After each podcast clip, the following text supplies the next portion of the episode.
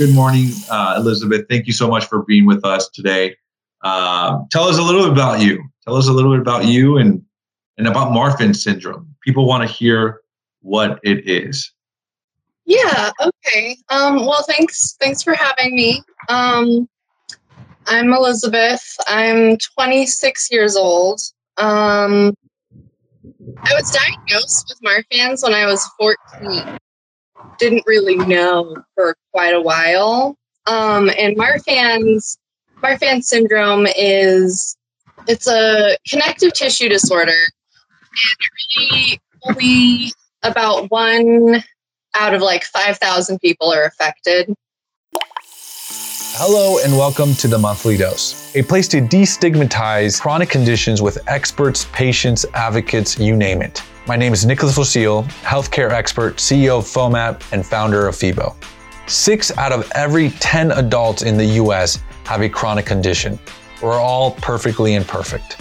Join today with my cousin. Hi, I'm the cousin. Before we start, quick disclaimer anything you hear today is only our opinion, but we mean well, so don't really take it too seriously. This podcast is sponsored by Febo. Febo is a condition management platform that gives you personalized access to manage your medical journey. Stay updated with the latest research and news on your condition, wearables integration, food diary, medication reminders, and advice from your peers. You were diagnosed when you're 14 years old, but you you were born with it. Is that correct? Yeah, so it is something that is genetic. So it's in your chromosomes. It's a chromosomal mutation. And in for me, it was just spontaneous. No one else in my family has Marfan's. So there really wasn't anyone looking for it when I was a kid, you know? And Elizabeth, we had a previous guest on with Marfan's, and she said that some of the physical traits of somebody with Marfan's is they are av- they are typically taller than average. Uh, they have their their wingspan. Um, maybe like for lack of a better term, their wingspan, which, which is Yeah. from arm to arm, is longer actually than their height. Mhm. And um, if there is one more, I'm forgetting it now.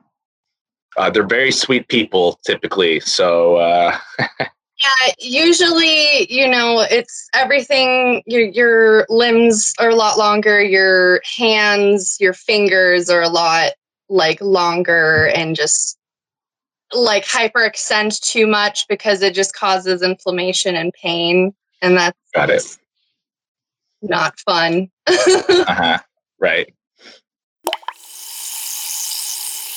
So we were supposed to have a doctor on the podcast one time. We're not going to mention what the person's name was, not only because, you know, not only respect, but also I don't remember the guy's name. But we were doing a little bit of research on him and I yelped him, you know. I guess doctors have yelps. And this guy had a really bad Yelp rating. It was a lot of complaints on online. This guy was mean or this guy was, you know, he he no tact. It's that manner was also mentioned. And I was like, wow, I can't believe we're about, he ended up flaking on us. So I was like, I can't believe we're about to have this guy on the podcast. He doesn't seem like he'd be very, he'd be a very good doctor. And Nick says, now do you remember Nick? And Nick says, you know, typically when doctors have those, those comments, it's because they're very busy. And if they're very busy, it's because they're typically good doctors. Nick, am I wrong or am I wrong? You you're misinterpreting my comments. But Oh, I here did it I, goes. I did have this conversation, Elizabeth, and mm. that is what I said. But it, that's not so the let me see how I I, I, I kind of explain this better. I, I what I think is there's a correlation between um, there's a, but correlation does not mean causation. So I don't want people listening to this and all of a sudden like all the doctors are not going to start becoming pricks because then there's like oh if I become a prick now all of a sudden I'm going to be a good doctor. It's like no, it doesn't go that route, right? Yeah. You have to be a good doctor first. You have to be a good doctor Yeah. first. think that there's ever an excuse to be like that to a patient because they're dealing with us and our complicated cases for 30 minutes, an hour max out of their day. We have to live like this constantly. So it's really hard to deal with doctors who are frustrated that they can't just be like, oh, have some antibiotics and go. Right. Right. No, and, and that's kind of the, the, the point that me and him were arguing the other day was the ability for doctors to be better because you're you're giving a patient, especially the first time, and a young person, a life, in a way, a life sentence, right? Like moving forward, this is your new life. Some people are doing it very nonchalantly, and it's like, bro, just give it a little more attention. We're not. We're by the way, we're not giving excuses because I I also agree with you. I think that's extremely traumatic experience, and that's that's not very professional. I'm also, by the way, I'm on the on the side with you guys, but I want to be the devil's advocate here a little bit. I want to get a little bit controversial with you guys. Um, Elizabeth and and my to my cousin here. Um, like, how would if if Elizabeth if Elizabeth could tell Elizabeth if Elizabeth oh, today oh, right. could tell Elizabeth 14 years old, how would you have done it? Out of curiosity, I mean, just let, let's. Right. Oh, that's hard. Same question for you. Uh, yeah, I, that is a really good question, Nick. By the way, I, I'm, I'm I'm struggling right now because it is very hard. I agree.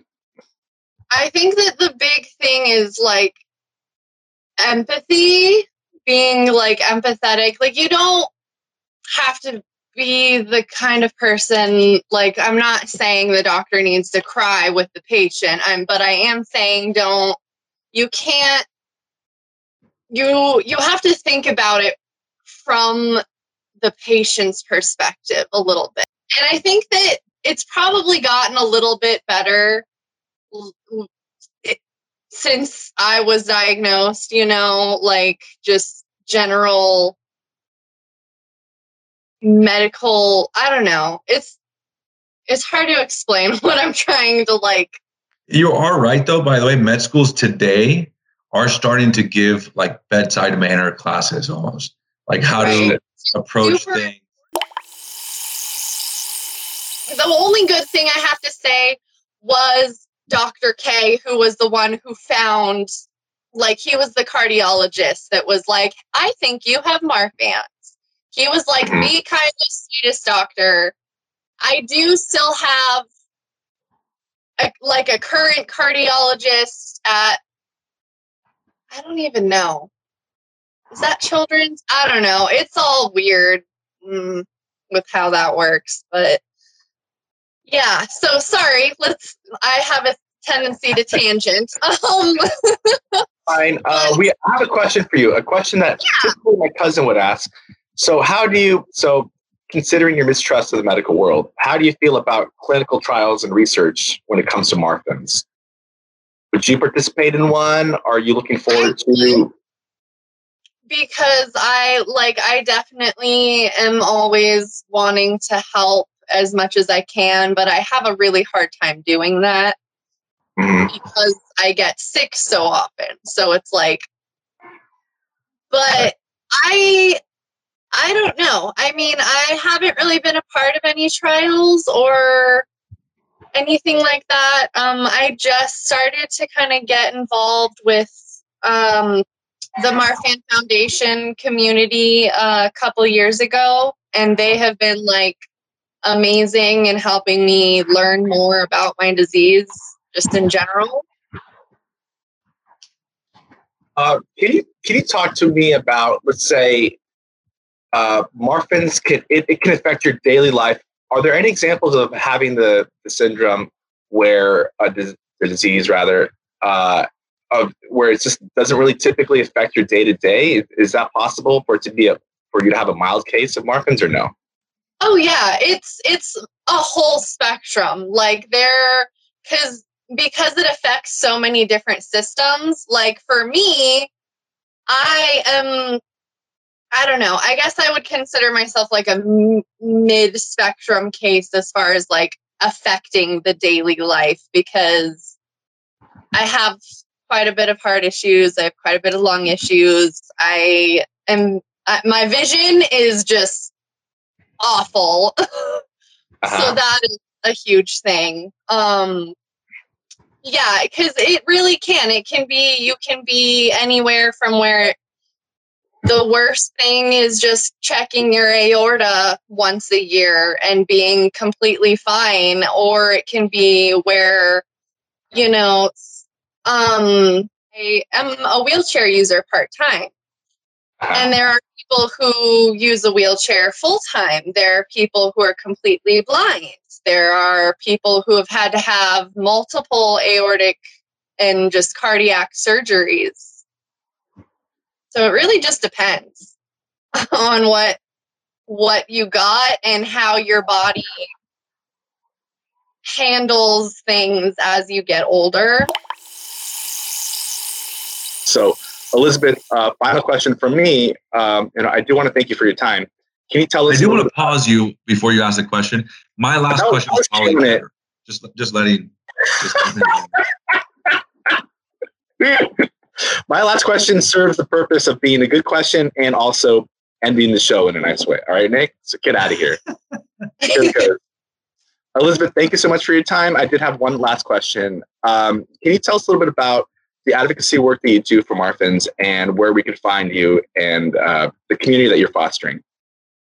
Um, yeah. So uh, my Instagram, I post a lot on there, is Marfan Lizzie at Marfan Lizzie. Um, I work, well, I try to work with the Marfan Foundation. I'm just kind of starting to get hold of their like social media team and stuff. But the Marfan Foundation has been great. Like that community is just fantastic. And marfan.org is where you can check them out. All right, that's awesome. Very good. That's awesome. Well, well Lizzie or Elizabeth, uh, Lizzie's by, by, by your handle, but Elizabeth out of respect. Uh, thank you so much for, for being with us. I really enjoyed it. Hopefully, we, we can we can have you back on um, in the future. Thank you. This was and we'll really figure out these technical difficulties that we had. did you enjoy your first podcast? Yeah, I did. Thank you guys so much. Like I I I'm an anxious person, but this was really great, and you guys were very kind. Thank you. uh, I was a little better. Thank you so much. I appreciate that. I'm glad you liked it, and also, but for the next time, we'll have hockey players behind uh, my cousin. No, it's going to be Jose Canseco. I'm a really big fan. He uh, he got an award for getting 40 consecutive steals in one game.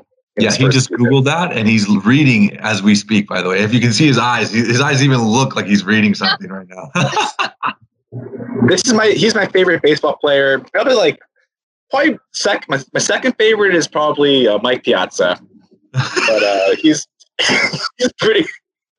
oh, oh my God, Elizabeth, you have this guy. Name three players in your entire life. No, we, that are in not those two. Life? That are not those two. Babe Ruth. Darryl okay. Strawberry, Darryl Strawberry, and Michael Jordan. Elizabeth, thank you so much for being with us. Have a great week. Thank you, you guys as well. It's great, great meeting you. bye, All right, bye. If you want to learn more about this topic, download Febo. Febo is a condition management platform that gives you personalized access to manage your medical journey. It's essentially the one stop shop for all of your health management needs. Thanks for listening. See you on the next episode.